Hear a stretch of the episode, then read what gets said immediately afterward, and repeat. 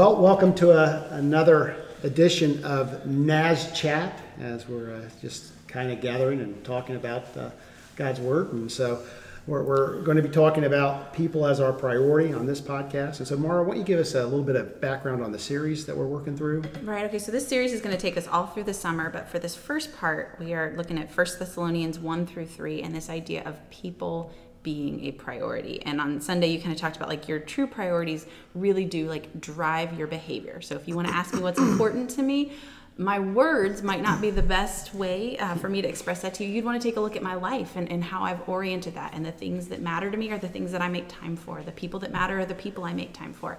And so this idea of making people our priority because they were Jesus's priority. And so sometimes when we go, what's important to me is maybe the wrong question. It's what's important to Jesus? What's important to the kingdom? And how do I reorient my life to really reflect those priorities? So we're going to be talking a lot about how do we shift and make time for people? How do we listen to people? How do we love people when they aren't the versions of themselves that we wish that they were? And, and how do we how do we do that in a way that is that honors God and really speaks to the heart of their co-image bearers with us, and that we um, we want to honor that in them. Just reminds me, you, you mentioned we were talking about in church, or we use the phrase, I've used the phrase, and I think Amy had used the phrase, upside down kingdom. And you pushed against that phrase because our kingdom, his kingdom's not upside down, our kingdom's upside down. And right. So when we make people the priority, it's not what God wants from us, it's what God wants for us. Right. It's the right way to live. It makes life better. Yes. Um, so I don't know, I was just thinking about that when you yeah. were saying that. Yeah, that is the right way to orient ourselves. Everything else, that it commodifies people, it objectifies them, and it, um, yeah, it, that's upside down. Yes. Right. That's good. Josh, I think you got scripture for I us. I do, yeah. This is, uh, excuse me, First Thessalonians, excuse me, First Thessalonians uh, two, verse nineteen and twenty says, "For what is our hope, our joy, or the crown in which we will glory in the presence of our Lord Jesus when he comes? Is it not you? Indeed, you are our glory and joy." Okay. So this is the Apostle Paul, and uh, the Apostle Paul, you know, there's a lot that I appreciate about the Apostle Paul. Uh, number one, you know, he's named after me. And so, then, then, when, when in your kids' church, they ask if it was... Yeah. Or when you're like, and Paul said, and I'm like, this sounds like you're talking in the third person. Yeah. uh, so anyhow, the Apostle Paul, I, and, you know, Paul is driven. Um, you know, I, and, and what I see in Paul's life that I don't think is always emphasized or seen as readily, because he remains driven, but the way he's driven seems to change over time. Mm-hmm. Um, and so I, I see changes in Paul in, in his ministry over time. Do you guys see the same thing? What, how, how do you see him evolve or change um, in, in his letter in the book of Acts?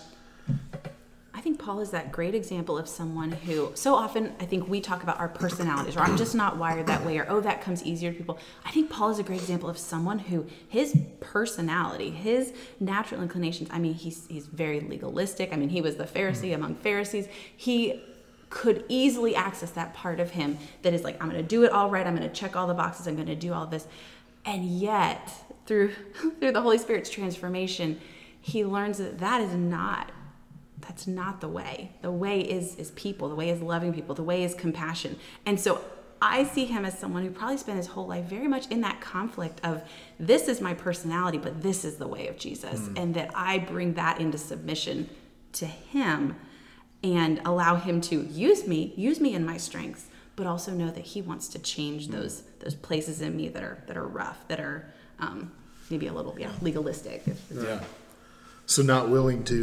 Um, not willing to allow his his personality or his even his history, his upbringing right. to kind of dictate or to be an excuse for the way that he is, right? So, I think sometimes we, yeah. we do that just in general, like, mm-hmm. oh, I'm only human, and so I'm, you know, mm-hmm. and so it becomes this excuse, or yeah, I'm, I'm just a I'm an abrasive person, and so I'm yeah, yeah. like yep. okay, we, we can have those personalities, but um, yeah, that's good. I like that.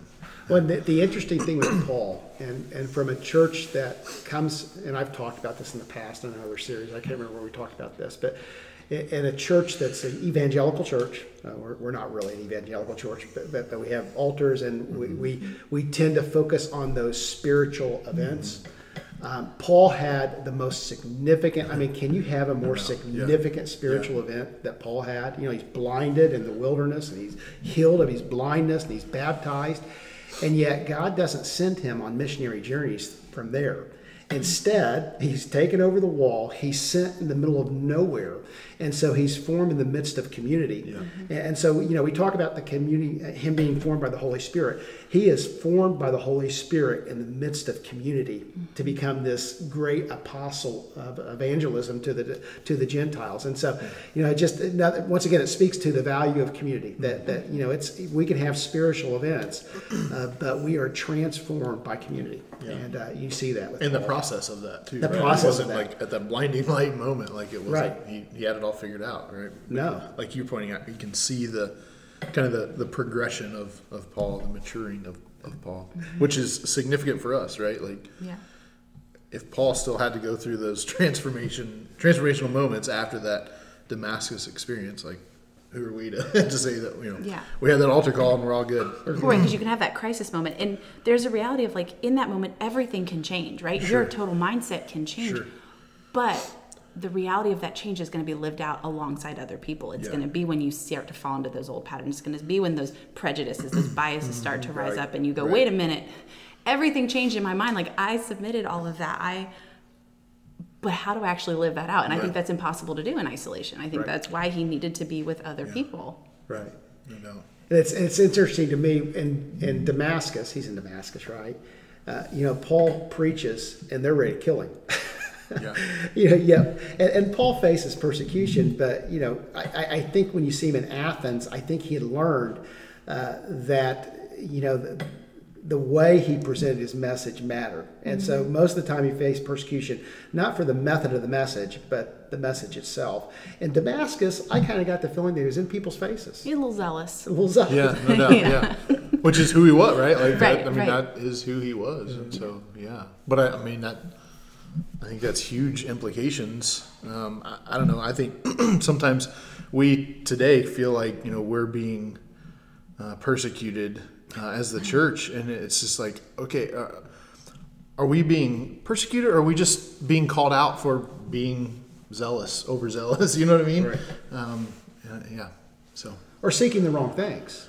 Sure. I, I mean, the, the, you know, the church has in, in the past, in, in America, in the past fifty years, we've sought political influence mm-hmm. more than transformation of people and loving no, people. No. I mean, in some churches, I'm not, you know, let's not make blanket accusations, but but we tend to think when they when we're removed from political center, when we're removed from political power, that somehow that's persecution. That's not persecution. No, that's right. uh, not to the extent that Uh, people have faced it over the years. Mm-hmm. That's right. But you see Paul's changing, and, yeah. and I think one of his changing, and one of the ways he's changing is what he comes to in, in verses nineteen and twenty, that people have become his priority, uh, that, that you are our hope, our crown, our joy, our glory, and our joy. Um, and, and I think that's interesting that he writes that. What do you, what do you think Paul means by uh, you are our hope, our joy, our crown, our glory, and our joy? He uses joy twice.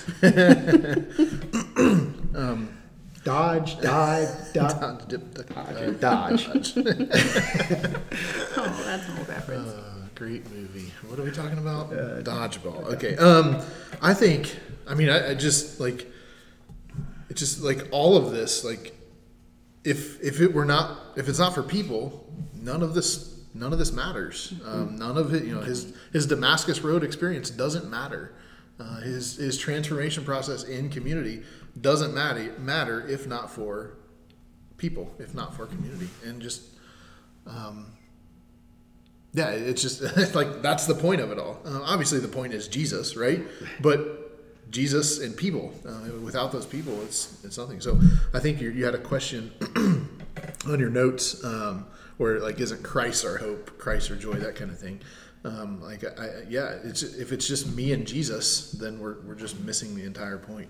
Um, but also, I think there's that sense where like the church is, is like is the hope of the world. Like yeah. our hope is in is right. in Christ, but also that I mean, he said like you're a city on a hill, let your light shine from it. Like, but there's this sense that the church very much brings a visible representation of of hope and of joy, and um, And I think sometimes this is even built into the idea that there's a bit of like this family structure even in the church. Like Paul, I think very much feels fatherly and like parental towards these people. And like you think about verses like, "What I have no greater joy than to hear my children are walking in truth. Train up a child in the way he should go." Like there's this sense that, yeah, like my hope and my joy and my legacy is that you are are living and walking in truth. Hmm. That, that, and see, this is hard, right? You know, I, I struggle with this a little bit because if I had somebody that came into my office and said, you know, I'm really struggling because this person, you know, I invested so much in this relationship and then they failed me, and, and, and you know, my, my natural inclination, well, well, Christ is your hope. You don't, you don't focus on people. Yeah, Paul's almost inviting us here to focus on people. And I think about my kids. I mean, my, you know, I have, my hope is my kids. I want my kids to, follow, I like how you mm-hmm. use that imagery. And, and so Paul's almost putting this church in the same extent as, man, you're my hope, you're my joy. You're, I'm focused on, I want you to make it. Um, and, you know, it's just, a, it's just an mm-hmm. odd, yeah. I don't know. I, yeah. I, I can't put the words. It just, it just kind of, um, sure. I know I wouldn't tell anybody to put your hope in people. Right. Yeah, but so like, but can the if the church is the bride of Christ, then it's like it's inseparable, right? So like, yeah. there, there, there, there's not a distinction between. I mean, I guess there is, but it's this inseparable kind of union, and so yeah, the the church is the bride of Christ, and so it's man, I, that, that's just I'm just thinking through that of the implications of, um, because we would say, yeah, your hope is in Jesus, not in the people, but. Jesus apart from the church and the church apart from Jesus, like it's just uh, I don't know I don't know I don't know right. what that looks like. And if like. you can disentangle yourself emotionally and relationally so much from people that, oh, this person failed me and they're walking away and all right, right. my hope is in Jesus, like where's your motivation, where is your draw, right. where is your um, calling towards ministering to right. people? If it really at the end of the day, as long as I'm good, mm-hmm. nobody else matters. I think that there's a sense where like we are drawn together for a reason. Right. So when somebody walks away from faith, um, we should be brokenhearted. Yeah, our, our body is hemorrhaging. I mean, we are part of a body, and if, if a section of it breaks off, like, think about it, like, you sever a hand, like, we're got, we're talking arterial bleeding here. Right. Like, that should affect our whole body. So it could be, and and I'm kind of talking about myself bad here, it could be that that kind of advice, when you're saying, hey, well, you're, my hope's in Christ, that's a wrong way of looking at it, because that that allows us to to limit the emotional impact. Yeah. Um, you know, when somebody fails, if they if they truly not just fail me, but they fail God, mm-hmm. man, it, it should keep me awake at night. Mm-hmm. And um, you know, when, when we don't reach people, you know, when, when we look in, in our in our community and we see people that we're not showing Christ to, mm-hmm. that should break our heart. Right, because the same hope that you have in Christ is what we should desire for them as well. And I think that's maybe where that that hurt comes, is that like, oh, I want this for you so much, and when you don't want it for yourself, I don't know what to do with that. Right. What's the the the um, oh the missionary may may my heart break with the things that break the heart oh, of God. Yeah. Yep. And so, I mean, maybe that's Paul's invitation here, is that, you know, we if we truly see people like um, God sees people, like God sees us, mm-hmm. you know, we're God's hope. Yeah. Um, and we should see people in that way, even though we don't lose faith, but it should hurt. Um, if people are our priority, and I guess that's the point, yeah. if people are our priority, this matters. Mm-hmm. Um, just like our kids. Right. I mean, we should hurt like our when our kids um, have hurts and when they fail. Yeah, um, yeah, because I even feel like he kind of goes into this whole like glory in the presence of our Lord Jesus when he comes. Like, so he's almost talking about this idea of, of heaven, that there will be almost this sense of like that there will be the, there his glory and his joy, and like, and I mean, and I've heard the, the arguments about like they're like, oh, like any person you lead to Christ is a is a jewel in your crown, or is a this and. I, I mean, I think we can understand where some of that imagery comes from, but there's also a sense to which, I don't know, I very much hope that in heaven there will be people who, when when we see each other, I will know, like, that person's in heaven because of a relationship that I had with right. them. Like, that there will be that recognition of, like, this person may not have come to faith had it not been for me following the lead of the Holy Spirit and investing in their life. Like you're, I think there's... You're breaking into that song, Thank You for Giving to the Lord. Yes. I was alive. It was, was changed. Oh, man, that's a long, yeah. But that's, you know, we laugh at that, but there, there, you know, what we do, how we live matters. God, it matters God, eternally. Yes. Like, I think, yeah. And he's invited us to see that as, you know, we're we're not, no no person's an island. Mm-hmm. Um, you know, how we deal with our neighbors matters. How we deal, deal with our coworkers matters. Um, you know, how we treat our kids in front of our neighbors. Yeah. It matters. Yeah. Yeah. All these things matter. Yeah. It, it, like, it, it literally, like, it puts meaning and value on every single interaction that we have. And, uh, I, I, I kind of remind my teenagers of, of this frequently, just like, so just the, like just being kind and like to every single, so the way that you order your food from McDonald's, like it matters. Mm-hmm. It, it shows, like it shows where you place your value. Do you place your value in the Big Mac that was missing a piece of cheese, or is your value in the person who, you know, is maybe having a rough day and you're ordering that food from? Right. Every single interaction. Say that stupid commercial, not being your parents. Hey, oh, yeah. The waiter doesn't need to know your name. Did he ask for your help? No, go ahead. You see it? Nobody cares what time you got up. I tell people all the time what time I get up. That's what you see that.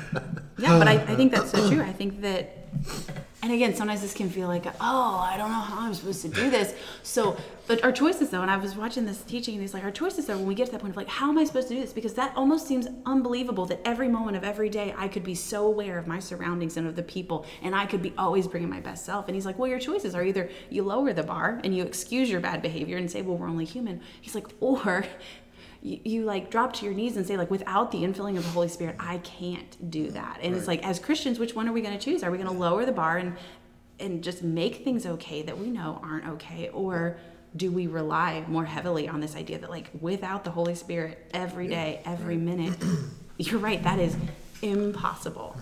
But, like, to your point, like, yeah, it should be different how we interact with the people who are taking our order. It should be different how we interact in dating relationships. Our marriages should look different. Our parenting should look, like, all of these things should, to anybody looking in, be markedly different right. than just your average run-of-the-mill nice person who's trying to be kind to people. And that uh, we won't dive right into there, but the question uh, is why why doesn't it sometimes? Dive in. Let's dive in. I, well, yeah, I mean, we're here. Sure. I mean, on, so honestly, like if you ask, you know, people who work in the service industry historically, what shift do they try to avoid? The Sunday after lunch or Sunday after church crowd. Mm-hmm. um, Yes, I mean, let's address the elephant in the room. Right. Why Why is that? Why? I don't know. and, I, and I said Sunday, um, I've met people who do not claim faith that practice people skills much better than people in the church. Mm-hmm. And I've met people that, that claim faith that don't have good people skills. And and all, I'm, I'm the chief sinner. There's times in my life that, that there's been goals, and being driven has had more been more important to me than listening and and um, spending time with people. Uh, so what's that tell us? I mean, what do we learn from that? What, where do we go from there? Great, great question, right? I think it tells us that, that this doesn't happen by spiritual experience. Um, that this happens, uh, number one, by discipleship, being formed in community and paying attention to people that are doing it better. But also I think there's a level of intentionality. Um, I, I believe with Jesus, oftentimes with Jesus, what we do is we hyper-spiritualize Jesus to the extent that he knew people, he approached people because he was highly spiritualized. What, the lady at the well, uh, you know, so this lady comes up to the well and Jesus knows all her batter, uh, you know, and so, well, it's just God's giving me this information. What if Jesus sat there and listened to what people That's right. said, That's right. mm-hmm. paid attention to her, okay. and, and it wasn't a super spiritual gift, yep. but Jesus was just the greatest listener, yep. uh, paid attention to the signs more than anybody else. Yeah. Yep. So you're saying maybe he was sitting there at the well while all the other women were coming to get their water, and he's listening to the gossip, and he knows that there is this outcast, there's this lady And so then when she's the only one that comes, when she waits till everybody else is gone, like, Heals how her. could she be anybody but this lady that everybody else was talking about? Right. Yeah. Yeah. And, and maybe even as she's coming, they're going, well, here comes. Yeah, here she is. Yeah. Yep. One of my, my favorite mm, uh, one of my favorite stories of Jesus is the uh, the woman with the issue of bleeding. Yeah, I was just and, thinking um, about that. The, so you know, she she touches him. Uh, he says, "Who touched me?" And, uh, and the scripture says, but the woman, knowing what happened to her, came in fear and trembling, fell down before him, and told him the whole truth. Mm-hmm. He said to her, "Daughter, your faith has made you well." Like, I just love this image of her telling the whole truth. Like, I envision Jesus listening to her, like, her whole story. Like, because mm-hmm. there, there's this fascinating kind of Bible study I've, I've gone through and then taken other people through of just, like, all the implications of an, and that um, arose from her bleeding issue, and like for her to just spill it out, and then Jesus to say "daughter," like with that one word, kind of undoes all of these other implications. Um, fascinating stuff, but like just that idea of Jesus is there listening um, to the whole, like, tell her story. Like he didn't, like he knew to say "daughter, your faith has made you whole," because he listened to that that story, mm-hmm. and just that image of just listening.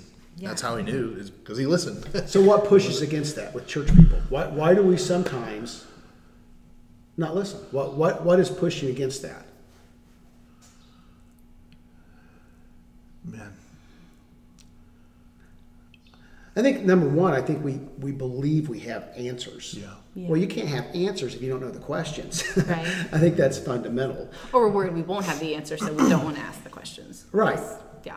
Right. Mm-hmm. Um I, I think we, we we just think that, you know, hey, I, if you just ask me, I'll tell you exactly what you need to do. Yeah. I've yeah. felt like that with people. And mm-hmm. I know you guys never have. You guys have never had that, that friend you thought, I just wish they would ask me and I'd tell them exactly what they need to do. You give advice that wasn't asked for? I don't know who that is. um, yeah, I, I mean... Truthfully, as I'm, as I'm thinking through this and, and pondering that question of why, like I, I think it boils down to because we haven't made people the priority. Yeah. And so if this, um, I don't know, this getting someone saved mentality is like getting someone to say this certain prayer is our priority, then like none of that other stuff matters. Like all that really matters is that you came to this... Come to Jesus.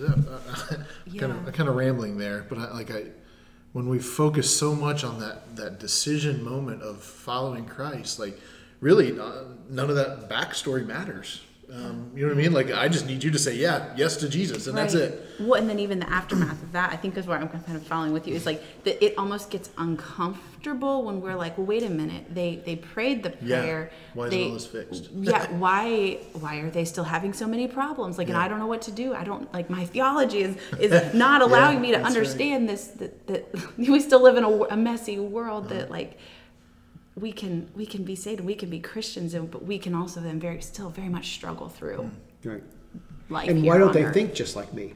Right. That's right. Yeah. I mean, you know, so salvation has become, can become, not um, an invitation to a relationship with Christ and us. Mm-hmm. You know, we, we want to invite him to a relationship with Christ, but that's also an invitation, invitation to real, real relationship with us. Yeah. It's not just a relationship issue; it's a mind issue. It's a changing of life, and and we believe that, you know, we believe Christ changes lives, uh, but but the first invitation is not to change your life, but the first invitation is to walk with me. Right. And uh, and sometimes people just have different life experiences, um, d- different priorities, mm-hmm. uh, different family influences. Um, you know, some of the things that that are real easy for me as a third generation Nazarene, you know, all I've been is a Nazarene my entire life.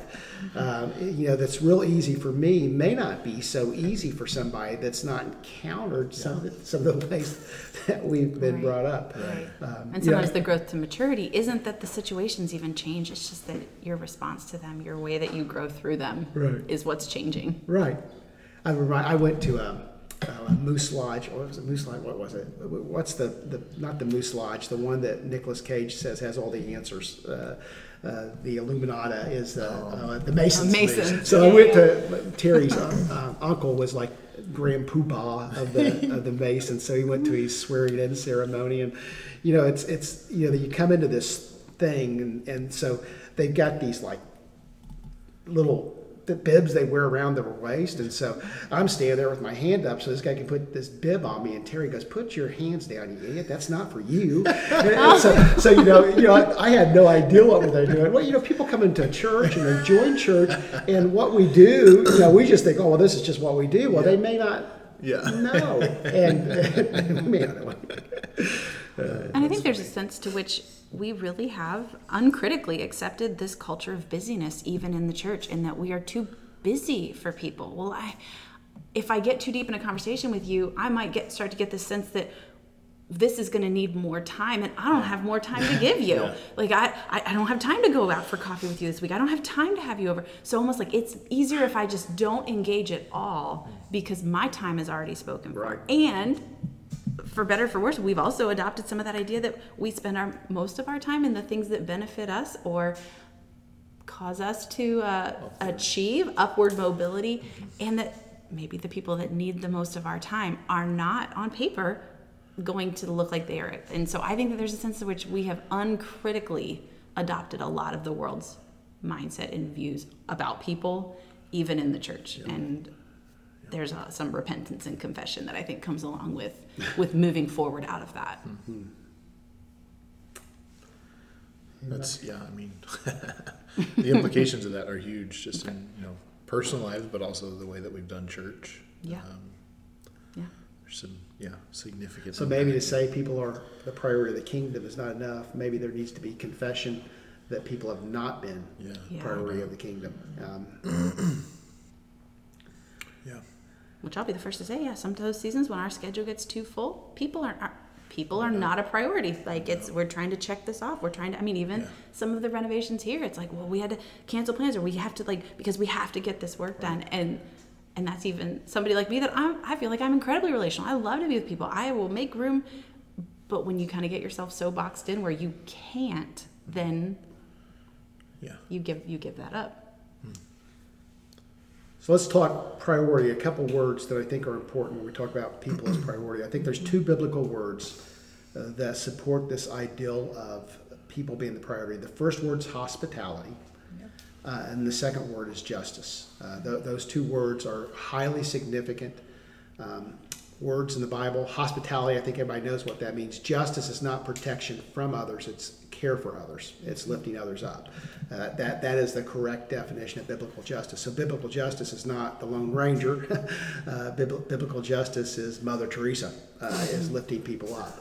Uh, and so, you, you know, that that's how you make people the priority. And so a church has to, to equally, we, we need to, um, and, and I, I tried to talk about that Sunday from Gates Barbecue, how can we help you, uh, to you're welcome here. Um, you know, we, we need to be do both of those things. We we need to be making people feel welcome.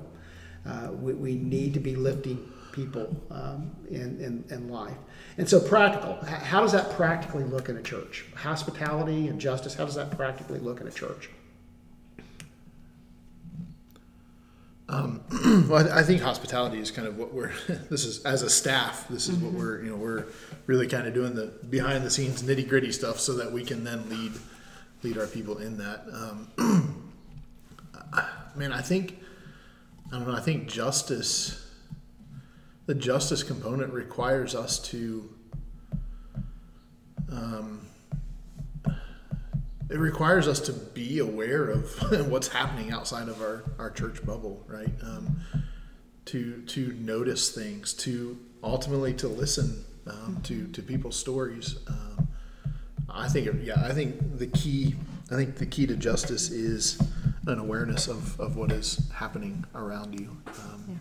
Again, but that because because justice is a different, it's it's not this protection for myself. It's not this kind of gatekeeper, like making sure that everything is, you know, that I'm protected. Because um, all that requires is an awareness of what's happening to me, mm-hmm. right? Um, but true biblical justice is a requires us to be aware of other people, even people outside of our church, right? Especially outside of our church, I would say. Yeah, yeah, no, and I think sometimes it's easy to get distracted by um, what maybe even like at a national or even international, yeah. some of these justice issues that get the spotlight and are so big, and we think, well, wait, how do we in Marysville, Ohio, play a part in this situation that's happening somewhere else? And I think sometimes we can even get complacent in that, well, since that's happening somewhere else, there's not really a place for me to work towards those hot mm-hmm. topic, those hot button. And so I think the point, that, that, or maybe the question for me then is, what are those justice issues that at a very local, very community level, what are those justice issues and what can our church be doing about them? And there's, you know, I, I think of Emily. Emily does, um, spearheads two things that we do in the church. One is a justice um, a justice action, I believe. Mm-hmm. So she does the, the meals for single mothers. Yeah. That is a justice mm-hmm. uh, activity where people are a priority. Yeah. We do Uptown Friday nights. Mm-hmm. That is a hospitality yeah. function. Mm-hmm. So you can th- those are real practical ways yeah. that's right. played out. Uh, Terry Moore. Ter- Terry Moore takes people that can't get to doctor's appointments. He takes them. Mm-hmm. Yeah. That's a justice mm-hmm. thing. Sure. Um, yeah, so, so I, I mean, think no doubt. I, knowing what is, I mean, there's uh, the United Way posts on a regular basis. They post a community needs assessment, and so it's, and one of those things is lack of transportation uh, for elderly people. And so, well, I just love that because it's like Terry is aware that this is a a need, this is a mm-hmm. justice issue, and then and then meeting that. But again, that doesn't happen if we don't look for those justice areas, those shortcomings, those things that other people need. Yeah. yeah. Now, and I personally believe, um, I believe Terry and Emily and Clint are pretty special people, mm-hmm. but they are pretty ordinary too. Mm. They've just taken the initiative to say, "Hey, I'm going to do this." Yeah. Uh, Rodney, Rodney and Linda do yeah. a lot of this. That they just you don't you don't hear about it, yeah. uh, but they just take the initiative. You, you, we have many people in our church that participate in neighbor to neighbor. Yeah. yeah. Neighbor to neighbor is a justice. Yeah. People are the priority. Mm-hmm. Yeah. We'll help you weed a garden. We'll, we'll help you do that. And, and a church has to do all those things. And and as a staff, we don't believe that the function of the church should be to create all those things, but to point you in the direction where you can participate in those things. There's yeah. all sorts of um, ministries, organizations in our community that's already doing that. Yeah. Yeah. And so it makes no sense for us to try to create the infrastructure for something that's already, but, right. but we will help you. Any of us will help mm-hmm. you find that that place. Yeah, yeah. And there, there seems to be a progression where it's, there's a point where I think that there are a lot of people and it's just, it's an ignorance. It's a, like they are blind to needs. They are blind to these things. And then it's almost like you get to that point where you see it and you think, oh, that's too bad. But then it's like when you get to that point where you see it and you go, I need, I can do something yeah. about that. That's like that maturity level. I mean, I even think like accessibility is a justice issue. And to think that there are um, there are families with, with children who have special needs and, and need a special environment and like that our church could provide that mm-hmm. for them. Yeah. And that would be something that they've maybe not found other places. Like I think that there are just, there are groups of people that are often overlooked and um, when we see it, we need to do something about it. And that's a that's and that's a, a these two things coming together: hospitality mm-hmm. and justice. So you know, you talk about handicap accessibility mm-hmm. in our church. We have stairs. Yeah, and lots that, of them. That that is not. Yeah, I mean, and exactly. we do not by law right. have to provide something. But the church does not do things because right. we're told by yeah, law right. to do it. We do things because the gospel compels right. us. Right. And so this is something we need to address. Yeah. You know, how do we make how do we make our, our kids area um, more accessible? How you know even even our um, our restrooms. Mm-hmm. Uh, you know, I, somebody talked to me about uh, you know using a walker as, as a senior adult and getting to the restroom and mm-hmm. having to push a door with a walker. You know, our, our doors, even simple things like that. Yeah. We need to think about, and um, sure. you know, it's it's it's not about what do we have to do; mm-hmm. it's about what can we do. Yeah. Um, yeah.